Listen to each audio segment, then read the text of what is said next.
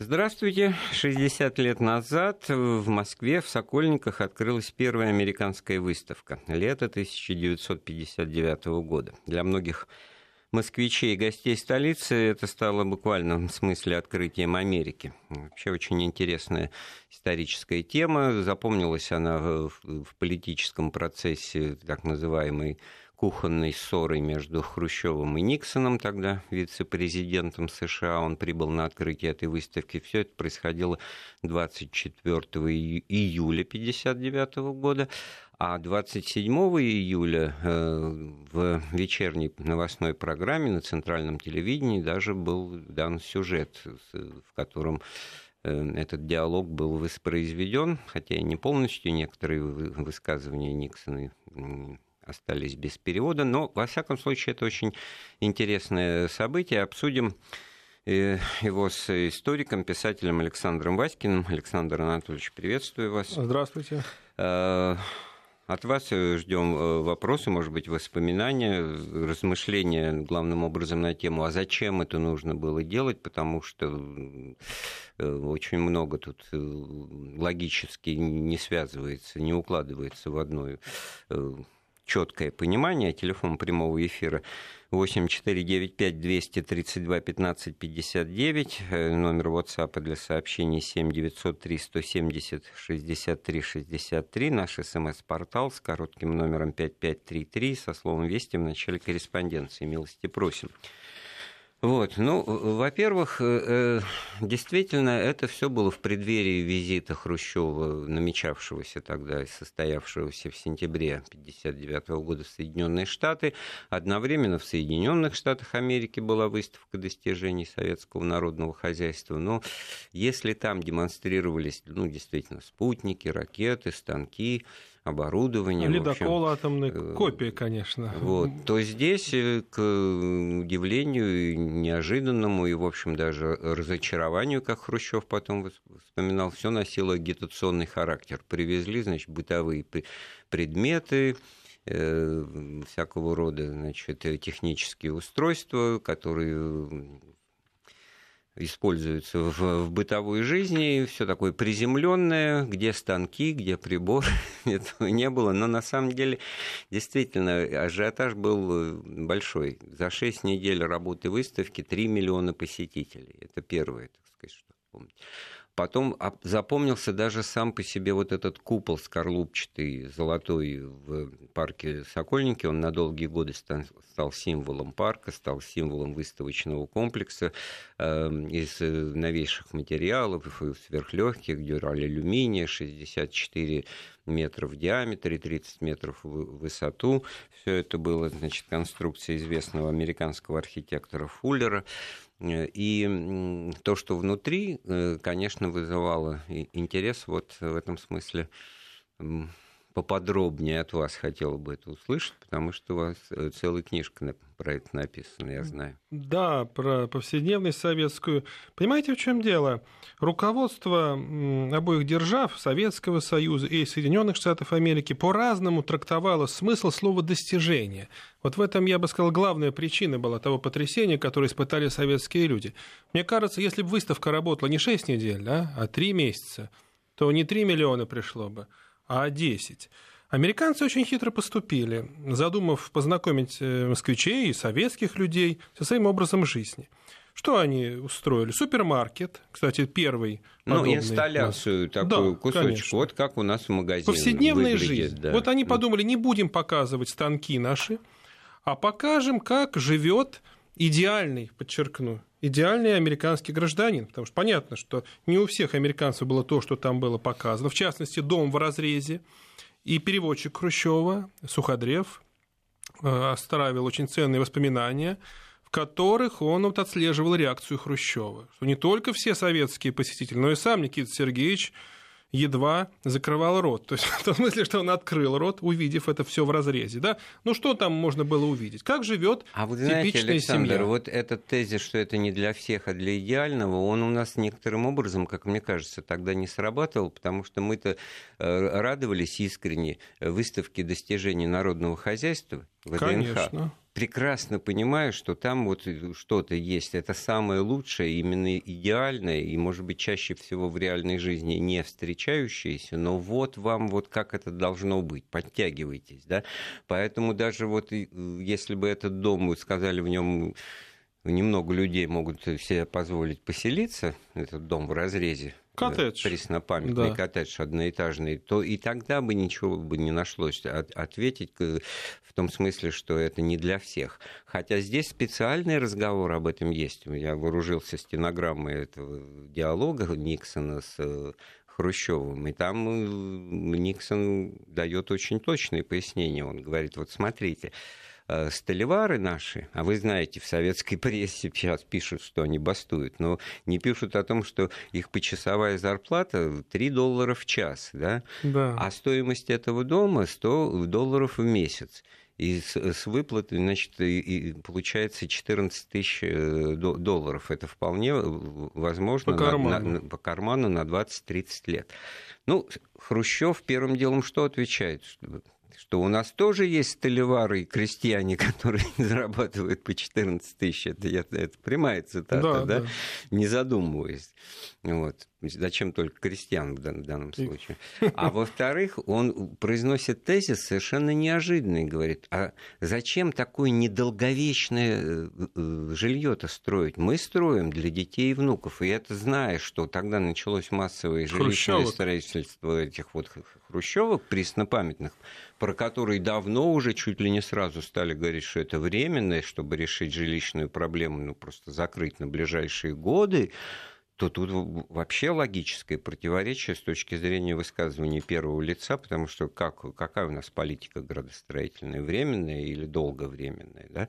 Очень интересная вещь. Но Никсон на это отвечает, а что, зачем строить на 100 лет, если технологии изменятся, люди хотят изменений, инноваций, вот молодые вырастут, а им понадобится новое жилье. И он искренне говорил вот это вот обновленческое процесс, это колесо. На депатах, да? Вот. Да, это не говоря о том, что в Америке это было воспринято как участие Никсона в предвыборных дебатах, где он выступил достойно и, скорее всего, победил, и это сильно упрочило его шансы на выдвижение в президенты от республиканской партии, потому что каденции Эйзенхауэра заканчивались, и в 60-м году предстояли новые выборы, в которых он достойно выглядел и проиграл совсем-совсем немножко Джону Кеннеди. Хрущев не нашелся ничего, чтобы ответить, понимаете, серьезно. У него и козырей-то в колоде не было, вот образно выражаясь. Что он отвечал Никсону, да, вот если так обобщенно, что нам это не нужно. Зачем нам строить коттедж для каждой семьи?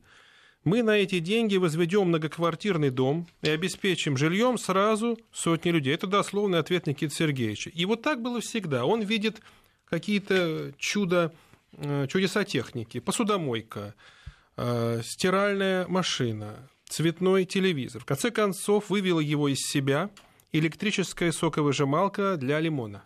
И тут он просто не в бровь, а в глаз. Зачем нам нужно это? Мы рукой берем этот лимон и выжимаем в чай. Вот так вот по-народному, по-простонародному, да, и не надо там и полотёров, и пылесосов, но, на мой взгляд, была там одна фраза, одна ремарка очень удачная, как раз вот, которую можно приветствовать и поаплодировать. Там Никсон, опускаясь в детали, обратил внимание Хрущева на кухне, вот на экран телевизора, говорит, а на этом экране можно наблюдать, что происходит в других частях дома.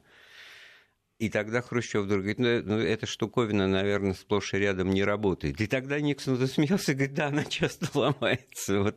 Вот это вот разговор на равных, что называется. Есть лучший враг хорошего, да, потому что перенасыщенность, она, так сказать, может... Но это, понимаете... Я добавлю, что Никите Сергеевичу показали эту запись их разговора, и это был видеомагнитофон. И, кстати, по результатам этого разговора он дал указание разработать советский видеомагнитофон, что и было сделано, но лет через 10, а через 20 лет наладили уже производство. То есть результат здесь был в данной области. Да? Он увидел себя, Причем тут же, разговаривающего с Никсоном. Вот такой, вот это факт интересный. Вот. А что касается вот замысла, то здесь надо, конечно, сказать, что это заслуга, особенности и отличительная черта Хрущева как политика и как человека. Он был, с одной стороны, искренне убежденным человеком из последнего поколения коммунистов, которые верили в торжество идеалов коммунизма, действительно верили, так сказать, что вот как Ленин в свое время писал, что социализм докажет свои преимущества лучшей производительностью труда, лучшим качеством работы, потому что рабочие будут работать на себя, а не на капиталиста. Вот эта вот идеологема, она, значит, уже сходила на нет, но в том поколении вот коммунистов и революционеров, которым принадлежал Никита Сергеевич, она жила на самом деле.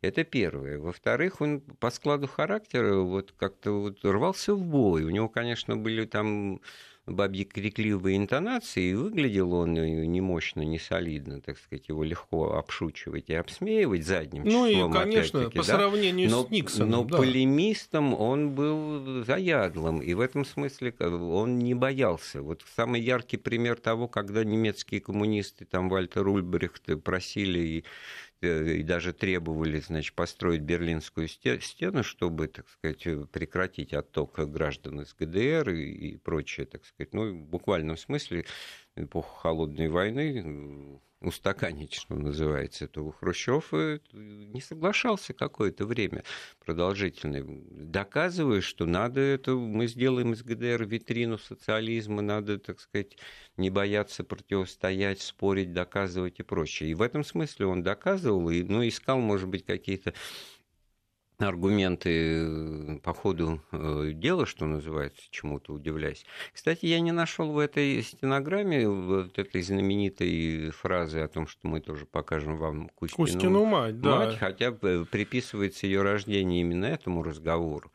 И стенограмма еще не велась. Да, еще одна, значит, фраза была сказана тоже в стиле Никиты Сергеевича, что мы тут тоже не мух ноздрёй бьем, значит, так что вы не думайте. Но это уже, что называется, немножко... Ну, он был любителем таких колоритных выражений, в частности, ну, что он сказал? Это известный факт, это действительно подтверждено на этой выставке. Мы вам покажем. Еще 7 лет мы вам махнем ручкой. Помните, он говорил. Ведь что Хрущев ответил? Действительно, отчасти он признал отставание. Но он сказал, почему? Америке 150 лет, да, нам вот еще 42 года. Еще 7 лет, и мы обгоним вас на повороте и помашем вам ручкой. Вот тоже аберрация сознания интересная, да, потому что обычно вот сейчас в контексте разговоров о России и Америке говорят, что оно молодое государство по сравнению с Россией, тысячелетней, да, многовековой, традиционной, да, если угодно, архаичной,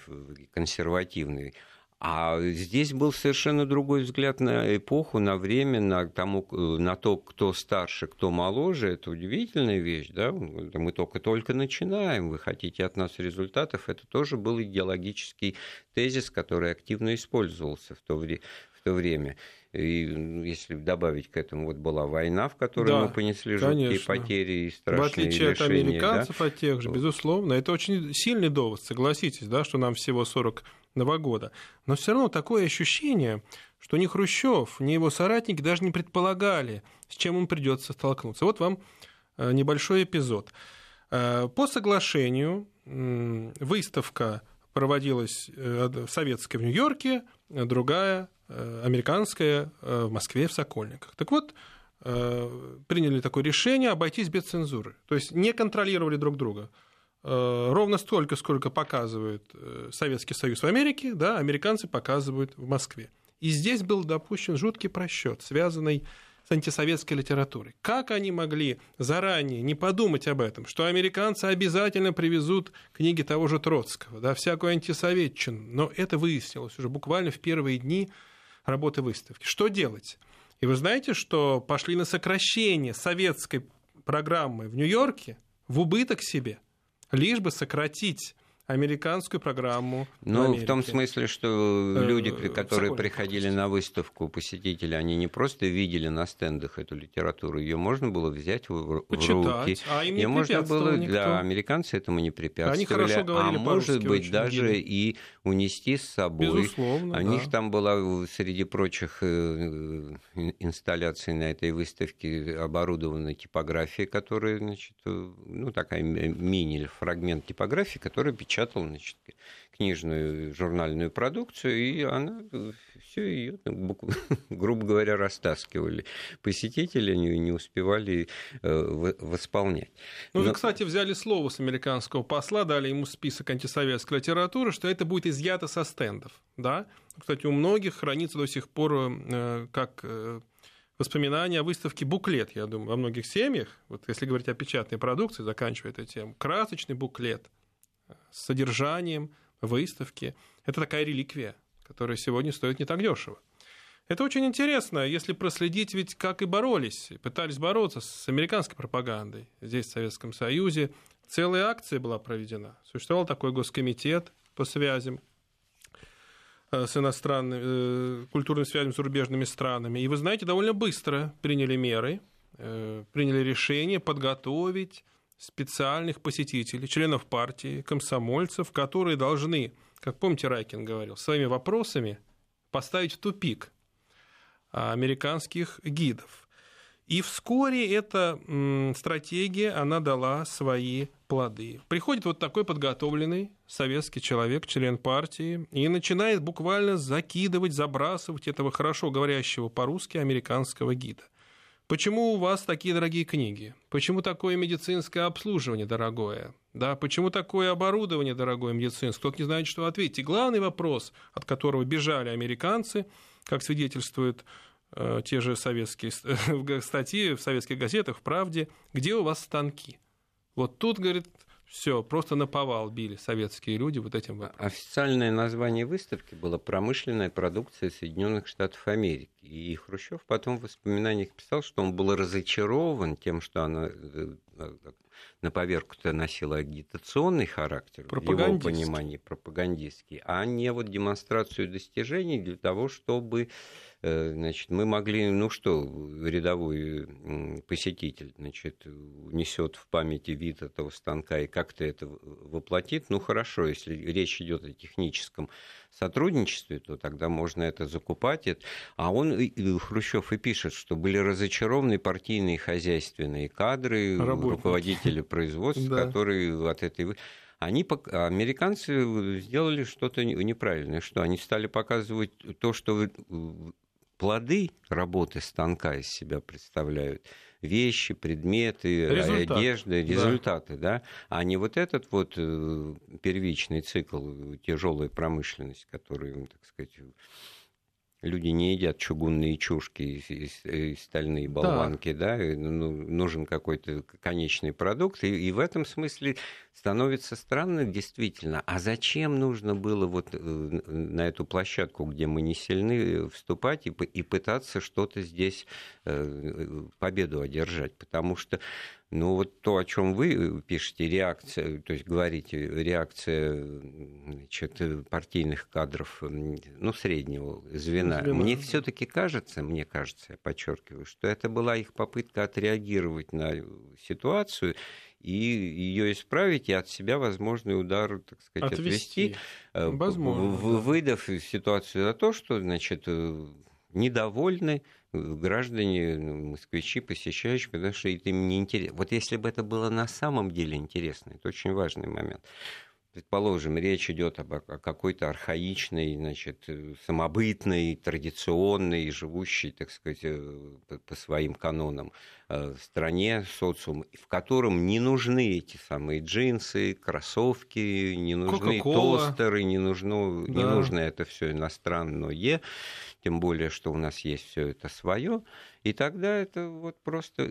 А здесь эффект был, понятно, с самого начала такой недостижим, потому что это было как раз и интересно, и касалось товаров и предметов народного потребления широкого ширпотреба, который был... Ну, и что доказывать, как пытался Хрущев доказывать советскому гражданину, пылесос не нужен. Ну, почему не нужен? Да. Нужен, или автомобиль возьмите. Да? Американцы на вопрос, американские гиды, где у вас тут техника, отсылали в павильон, где на подиумах стояли автомобили, да, американские. Кадиллак, ну, например. Опять... И там собиралась куча населения. Конечно, и тоже операции. О, смотри, стоит и «Шевроле». Это как наша «Чайка». Хотя да, это да, «Чайка» да. Наше повторение. Да, это, да? Или верно. Вот это стоит фордовская машина, как наша «Волга» 55 да. Тоже в обратную похоже. Сторону. А вот я на форуме автолюбителей выискал по этой теме тоже... соображений, комментарий. Там интересно было написано, что в этих буклетах, которые сопровождали демонстрацию машин, так сказать, описание само по себе, вот их тоже уносили, там техническое описание деталей того, как ремонтировать, как чинить, как пользоваться, да. Была информация, которая тоже, так сказать, разрушала когнитивный диссонанс. General Motors, корпорация, значит, буклет, 750 тысяч акционеров. И каждый, значит, там перечислен с количеством дивидендов. Вот уже, пожалуйста, около миллиона миллионеров просто держателей акций.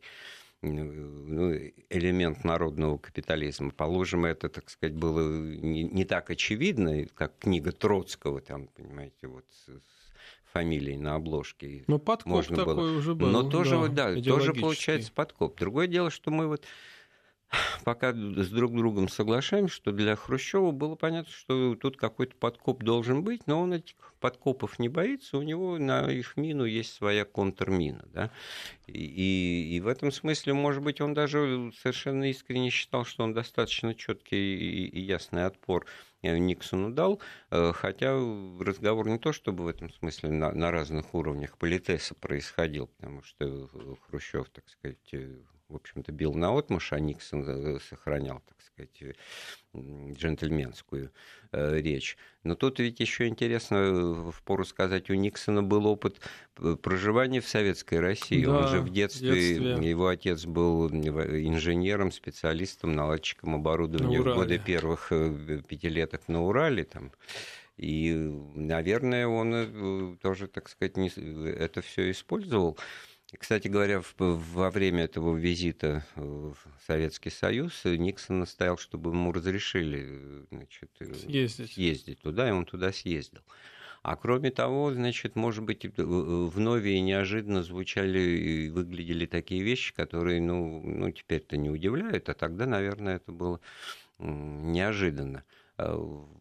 Когда Никсон ехал в Сокольники по Русаковской улице, он заехал на Леснорядский рынок. Мы просто в доме напротив жили, и это было темой обсуждения на долгие годы, что, значит, вот в мясной ряд в Калашной... Заехал вице-президент, и даже на каких-то там ломаном русском языке...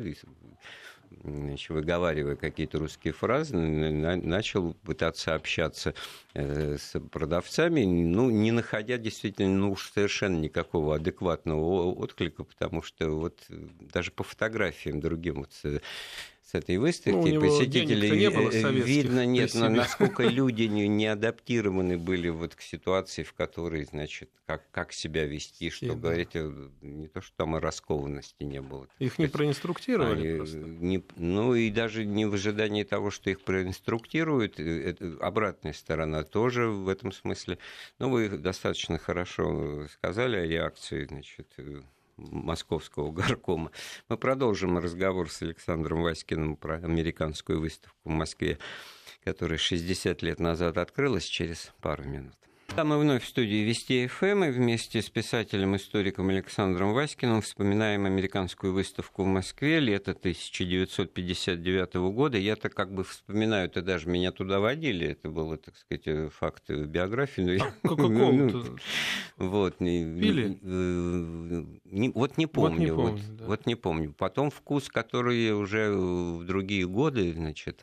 А вот с Кока-колой очень интересная вещь получается, потому что, с одной стороны, это вот прямо такой вязчий вот стереотип того, другой культуры, другой еды, значит, который легче всего побивается, потому что, ну, на вкус и на цвет товарищей нет, ну, кому нравится, кому не нравится, но, пожалуйста, если есть выбор, организм подскажет, да, что пить. Да, что... очередь была огромная. А здесь это тоже все было идеологизировано, конечно. Политизировано, и попробовать хотелось вот буквально назло, и, может быть, кому-то из оппозиционных настроений просто выпить по 50 стаканов. 50, да. Такие были случаи. Я вот в своей книжке пишу. Два художника знаменитых авангардиста пришли на эту выставку, Оскар Рабин и Лев Крапивницкий. Оскар Рабин говорит, что Лев Крапивницкий из лианозовской группы знаменитой назло советской пропаганде, что от кока-колы можно умереть и отравиться, выпил 50 стаканов. Благо, что бесплатно наливали. Вот чем они еще взяли. Бесплатно. А ведь человек слаб. Боролись, объясняли. Статья в медицинской газете была за подписью известного академика, что вредно пить кока-колу, что наш квас лучше. И подключился Сергей Владимирович Михалков, а он всегда... вы знаете, откликался. Ну, да, помните его знаменитая строчка, да, сало русское едят, да? Правильно? Там двойной удар, потому что, во-первых, русское не свое, во-вторых, значит, им и есть-то его не положено, это же... Да, понятно, участникам этой басни. Про кого написано, значит, годы борьбы с космополитизмом. Басню написал, называется она «Ах, Кока». Кола, представьте себе, она была в своем популярна, но как объект пародии. О чем она рассказывает? Что она на американскую выставку в Сокольниках приходит советский несознательный гражданин. И восхищается тем, Андрей Сергеевич, чем мы сейчас с вами восхищаемся. Заграничного любитель, стильная модерная посуда, это вот я цитирую, да, ах, что за живопись, законно. Дело не в этом. Пьет он эту колу. Ах, что вы говорите, он бесплатный, прошу стаканчик, нет, подайте два. В общем, напоили его колой, что же дальше, чем заканчивается стихотворение? Чего греха таить, любитель за границей попал в палату городской больницы. Бесплатным ли лечился и питался, но этому ничуть не удивлялся, а только требовал и на сестер ворчал. Перед чужим он слепо преклонялся, а своего, увы, не замечал. То есть чего не замечал? Бесплатного медицинского обслуживания, пишет Сергей Владимирович Михалков. Я вспомнил, был конкурс художественной самодеятельности в старших классах, когда я учился, значит, там, районный и даже городского масштаба московского, я там тоже с чем-то выступал, но первое место занял мальчик, который читал вот эту вот басню. Это актуально было очень. Потому что, значит, контент его, так сказать, вытащил на поверхность. Хотя хорошо читал. Это вот к тому, что о жевательной резинке сколько было разговоров, что ее специально производят, значит, капиталистические корпорации для того, чтобы у трудящихся желудочный сок. Ну, организм обманывается. Он ждет пищи, вырабатывается желудочный сок, а еды нет, или надо бежать на последний и покупать. На полном серьезе это, так сказать, в школах вот так преподавалось. В Советском Союзе жевательную резинку не производили, а потом начали... Да, кстати, это последствия выставки также и с колой.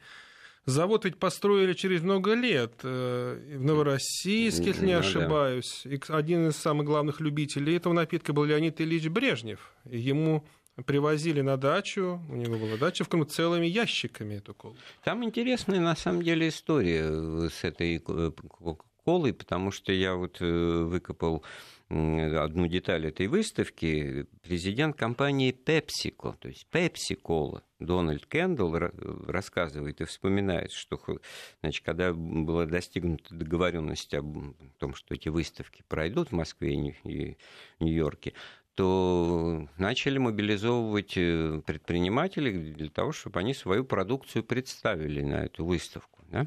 Ну, как это действительно сейчас неудивительно себе представить, что... И так же, как и сейчас, неудивительно себе представить, что кто-то, может быть, и отказался из каких-то соображений, там, в том числе и тоже контр-идеологических. Да. И вот Кендалл пишет, что многие отказывались, а Никсон меня уговорил, я согласился. И мы приехали в Москву вместе с Никсоном, и я признавался ему, что вот мне бы хотелось, чтобы это действительно было не просто поездка. И Никсон говорит, не беспокойся, я подведу Хрущева к твоему киоску, и мы, так сказать, дело застолбим. И действительно, Хрущев подошел, выпил пепси, и тогда Кендалл говорит, вот у меня есть два варианта. Один, который у нас в Америке делается, а второй, который мы здесь, в России, на опытном производстве сделали. Какая лучше? И Хрущев выпил, попробовал и объявил громко, московская пепси-кола намного лучше, чем та, что сделано в Нью-Йорке. То есть он, может быть, сказать, на удочку этого капиталиста попался, и ему рекламу сделал, потому что Кендалл, значит, в шоколаде после фотография этого. Осталась. Наш рекламный лозунг, да. «Будь общительный, Пепси поможет», значит, да. Они отыграли на Хрущеве, что вот он... Они ждали его и сфотографировали. На фотографии трое изображены. Никсон в центре, слева Хрущев с этим стаканчиком бумажным, и справа Ворошилов. Вот. Таким образом, советские вожди рекламировали колу, и эта фотография обошла в Америке. Там еще интересная деталь, вот подобно тому, как в советские времена наших великих хоккеистов заочно записывали на драфт в соответствующие клубы, еще когда не шла речь о том, что они там появятся, не отпустят и так далее, но они как бы, так сказать, все это наперед продумывали, да, значит, кому вот, ну, как рынки сбыта или наоборот рынки сырья делят заранее, чтобы в конкуренцию не впадать. Так вот и весь социалистический мир между Кока-Колой и Пепси-Колой был поделен вот на эти сферы влияния. И в результате вот Кока-Кола там отошла в сторону, а Пепси осталась. И вот то, о чем вы сейчас вспомнили, что спустя годы при Брежневе в Новороссийске, там на юге России появился завод да. И это был все-таки Пепси-Кола, да, Пепси-Кола. Ну, в общем-то, это такое следствие, хоть это и запоздалое. Не случайно. Да, это американской вот выставки. А культурная программа была очень богатая, да. Да, понятно, что бесплатный этот напиток, кола, что барбекю, такие пикнички, которые организовали американцы, пытаясь вот советским людям внушить, что это и есть повседневный образ жизни простого американского гражданина, работяги, если хотите, который получает $3 в час. Но еще, конечно, они решили взять еще и вот и культуру. И запланировали, что будет организована выставка современной живописи. И они привезли туда действительно суперсовременных в то время Поллока, Раушенберга, Ротко. А в то время уже начинает формироваться вот авангард художественный, да, вот это так называемое подполье, молодые художники, которые у нас в стране, они приходят на выставку, вот уже мной назван тот же Рабин, восхищаются действительно этими работами. И приходит Зверев, известный художник Анатолий Зверев. И они «Печальной судьбы», да. Да, «Печальной судьбы», но очень популярный вскоре, так сказать. И они говорят ему: смотри-ка, вот у кого ты учился, у Поллока. А где он мог видеть Поллока, если только здесь он увидел? Его не публиковали в журнале «Огонек», да, репродукция. А они что делают? Они, с позволения этих гидов, которые отворачиваются, начинают вырезать из фолиантов толстенных, с каталогов, иллюстрации, репродукции этой американской живописи современной и уносят ее домой. Рассказывал тот же Рабин, как они рисовали пропуска, потому что на выставку билеты, те же самые, потому что очередь за билетом была большая, пытались ограничить, потому что 3 миллиона – это очень много. Что такое 3 миллиона в то время? Ну, это половина населения Москвы. Вот так вот, если брать. Представьте себе, что половина пошла на американскую выставку. И это было. То есть не зря их учили в художественных вузах. То есть подделывали и билеты. И по несколько раз ходили. Вот это очень важно. Туда, на ну, значит, уже выставку. Не половина, во-первых, а во-вторых, вы же сами интересную деталь сказали. Была организована комсомольская партийная, значит, актив, да, который должен был оставлять критические записи в книге отзывов. И она осталась, эта книга отзывов, это уникальный документ. Осталась, действительно, ее изучают сейчас в основном ученые, социологи, на основе этого пишут диссертации. Там очень много интересных записей. В основном, конечно, отрицательного плана такие встречаются, что все равно спутники мы делаем лучше, чем американцы. А это же говорил и Хрущев, кстати говоря, что все равно по спутникам мы вас обогнали. Такой прообраз комментов, которые сейчас в блогосфере модно, так сказать, комментарии, да, определенного содержания. А что касается искусства и культуры, то здесь тоже, как и со вкусом, значит, все можно воспринимать. Тут легче спорить и не соглашаться, и, как бы, так сказать, идеальных и четких позиций, что лучше, что хуже, не существует. И в разговоре Никсона с Хрущевым это прозвучало, там, значит, вот когда они соответствующий стенд посещали, где грампластинки и прочее, звучала музыка, и вдруг Никсон говорит: я джаз не люблю. И тут как бы вырвал изо рта Хрущева, потому что он радостно согласился, сказал, что он тоже не любит. Вот. Но тут Никсон достаточно грамотно. А вот моим девочкам, говорит, нравится. Ну, тоже молодежь. Вот, да. И здесь вот продолжения не нашлось, потому что вот все, что касалось каких-то личных вот таких вот вещей, тогда, значит, не приветствовалось. И о своей частной жизни, значит, Никита Сергеевич тоже могут сказать. Что там, его про внуки, своих, да? Внуков, да. Там что-то. Нет, это было не просто табуировано, это как бы не в правилах игры. То есть он мог спровоцировать его? Да, потому Никсон, что кто его знает, что там на самом деле-то и было, и догадываемся, что как раз не только с выставки, но как раз дети элиты-то имели себе тогда уже возможность что-то такое пользоваться всеми этими заморскими товарами.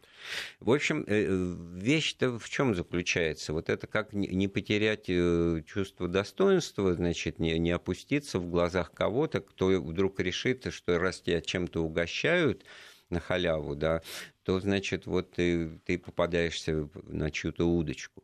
Я вспомнил, что вот с этой жевательной резинкой у меня был приятель один такой, хулиганистый мальчишка, родом из Мурманска, переехали в Москву, и он говорит, ну, к нам в Мурманск в порт часто приходят иностранные корабли, мы туда бегали в порт, а, значит, иностранные матросы, они выдадут, значит, жевательную резину, значки там поменять. Чуть ли не разбрасывают. Да? Тогда. Вот, они говорят, мы не берем. И тогда они бросают, значит, как собакам, там, значит, или... унизительно, да? Унизительно, мы не берем. Верно. А когда уйдут, то мы собираем. Вот уйдут и не видят, но, значит, законченная фраза, собираем. Ну, действительно, именно об этом и шла речь. А кто виноват, что вот этот парень, потому что почему-то советская там промышленность не в состоянии была, да, вот жвачку, и вместо этого публикации в журнале «Здоровье», что это вредная для здоровья вещь, а потом вообще выясняется, что ничего подобного, пожалуйста. Вот.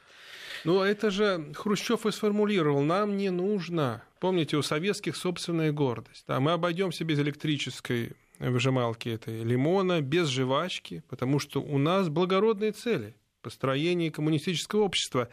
Речь шла вот об этом, что идет соревнование, наверное, систем, а не того, кто сколько может купить на $100. Ну да, понимаете? Да, и в этом смысле он преимущество социалистической системы осознавал 100%, был в этом смысле оптимистом и никаких... Значит, и он очень уверен был. Очень уверен был на этом месте. А в чем это заключалось? Вот разговор около этого дома-то пресловутого американского, что не нужно каждой семье жить в одном доме, в отдельном доме, говорил Хрущев. Мы поэтому строим многоэтажные дома. Ну, тогда при нем 5, потом 9, потом 12, а сейчас вот 40. Вот это, так сказать, выход. При том, что у нас земли много. Он говорил как раз о том, что нам не нужно, чтобы все жили так роскошно, но у нас, может быть, не так хорошо живет каждая или будет жить каждая советская семья, но вполне достойно. Но ведь люди-то ходили и смотрели на эти диаграммы. Американцы очень подробно все расписали. И выводы сделали поразительные. Вот о чем сообщают московский горком партии, те, кто ходит и записывает впечатления людей, что советских людей, ну, определенно несознательную часть, удивляет низкая стоимость виски и молока. Вот, что в Америке, оказывается, на $100 можно купить гораздо больше, чем здесь, в Советском Союзе. Люди сравнивают. Да, ну, например, там, муки 400 килограммов, белого хлеба 238. Кстати, про хлеб. Вот в то время уже начинается подмена понятий, что советские люди больше едят хлеба, чем американцы, что говорит об их улучшенном питании. Но дело в том, что американцы больше ели мясо. Понимаете, в чем дело? В то время уже. Это очень интересно.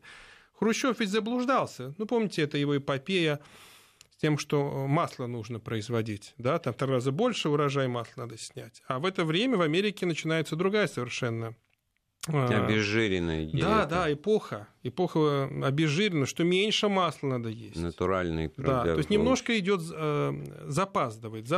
Ну, от целеполагания зависит, это очень важно, потому что чем руководствоваться, если какими-то действительно медицинскими показаниями, исследованиями, так сказать, человеческого организма, тогда здоровье в переводе на калории и прочее, тогда и структура питания меняется. А здесь от достигнутого, от возможностей, да? Совершенно как бы прямое продолжение вот, освоения целины, вот, решения зерновой проблемы. Вот она к концу 50-х годов, считалось, была решена. Пройдет 4 года, 63-й год. Ну, не голод, конечно, но серьезный недород, серьезные перебои с хлебом. Я это помню, эти очереди, я помню и в ЖЭК, и брали детей, и по килограмму муки в одни руки, это в Москве. Осенью 1963 года, и тогда уже, в общем-то, так сказать, вслух, может быть, не говорили, но было понятно, что дни Хрущева-то подходят к концу, наверное. Кукуруза, да, вот, а хлеба уже нет. Один из дневников, люди вели дневники, теперь это все опубликовано, и вот вам история, связанная с очередью в хлебный магазин. Приезжают туристы из Франции, их везут на автобусе. Среди них одна известная французская писательница с российскими корнями, которая выехала еще до революции, и она приезжает к Паустовскому в гости. И разговор такой. Они спрашивают, она рассказывает, мы едем и не можем понять, что это люди стоят в очередях. А видно, что магазин хлеба. А она знала по-русски очень хорошо, она читала по-русски, но она не обнаружила себя как, так сказать, носитель русского языка. И гид говорит... На полном серьезе. Они стоят за апельсинами. Вы можете себе представить, да? То есть это вот... Ну, за апельсинами можно, да, думаю. То есть за апельсинами у нас их нет. Мы их не выращиваем, поэтому советские люди любят апельсины. Но это как же нужно вообще представлять вот эту французскую делегацию, но с кого она состоит? Это вполне серьезно. К разговору о том, что становится там мемами, апокрифами и приписанными фразами. Вот эта выставка, это общение Хрущева с Никсоном, она породила тоже целую, так сказать, вереницу анекдотов. Потом с переносом уже серию, да, с Хрущева на... Брежнева, и очень показательный тип того, что вот это соревнование на перегонки, в котором, значит, Никсон пришел, наш Хрущев пришел вторым, а Никсон предпоследним. Был, ну, а соревнования, да, их же двое было. Еще было, значит, такое, что, значит, Хрущев, уже побывав в Америке, значит, спрашивает, я вижу на улицах машины какие-то бронированные за решетчатыми окнами, что, говорит, ну, у нас же капитализм, для нас самые важные деньги, вот мы деньги возим, значит, в таких бронированных машинах, а вот у вас в Москве я тоже такие видел. Он говорит, ну, почему? У нас социализм, у нас самое главное люди, мы в них людей возим. Да, очень много, кстати, таких было анекдотов. Помните, они поехали в Индию с Булганиным, на слонах катались, да, что Никита Сергеевич, привезите нам хотя бы одного слона, поскольку мяса нет. Или мне нравится другое, когда ему рабочий говорит на заводе, что Никита Сергеевич, не надо Америку обгонять, потому что когда мы ее обгоним, будет виден голый зад, понимаете, вот это вот. Или помните на бортах машины деревянные такие. Не уверен, не обгоняй. Да, вот это было мем эпохи, да. Не уверен, не обгоняй. Не уверен, не обгоняй. Это вот удивительная вещь, да, при том, что была цензура, была совершенно, так сказать, иная мера, так сказать, открытости. Но вот то, что, во-первых, такая традиция на задних бортах грузовиков были, да, вот такие вот вещи писались. И аллюзия, как минимум, возникала. Я вот в детстве, это просто разговоры взрослых об этом. Слушай, я не понимал, в чем дело, что смеются, хихикают, улыбаются, и, значит, как сказать. Потому что очевидным образом мы догоним и перегоним Америку, не уверен, не обгоняй. Вот. И возвращаясь к началу разговора, в котором мы поставили этот вопрос, зачем это нужно было сделать, вот вам пример дичайших противоречий хрущевского правления. Диспропорции. Ну, каких-то вот, да, дичайших диагоналей. Обычно, ну, вот в истории это, конечно, говорится о политике Александра II, противоречивый в свое время, но, да, здесь тоже посыл-то такой, мы не боимся соревнований, мы, так сказать, уверены в своих преимуществах, и мы при этом хотим мирного сосуществования, мы при этом хотим дружить, а не воевать. Это тоже была примета. Миру мир, вот, я не знаю, в полосе отчуждения железной дороги, вот куда ни поедешь, вот это миру мир, вот было выложено, значит, кирпич. И это было не просто слова, это действительно... Реализация этого тезиса одна из, это американская, одна из форм. Да, вы знаете, удивительно. И вот а мы что-то все критикуем, вот, как будто так не надо. Нет, было. Но мы делать. С другой молодец, точки зрения. Конечно, и когда он уходил с выставки, один из журналистов американских задал ему провокационный вопрос. Вам понравилось? Он ничего не сказал, он сказал, выставка начала свою работу, люди ходят, смотрят. Но главное, что такие две великих державы, как Советский Союз и Америка, должны дружить. Это очень важный момент. Что бы там ни показали. Вот такой был смысл ответа Хрущева. Пускай мы будем хуже, неважно. Но другого выхода, кроме как дружеское отношение между двумя великими державами, другого выхода у нас нет.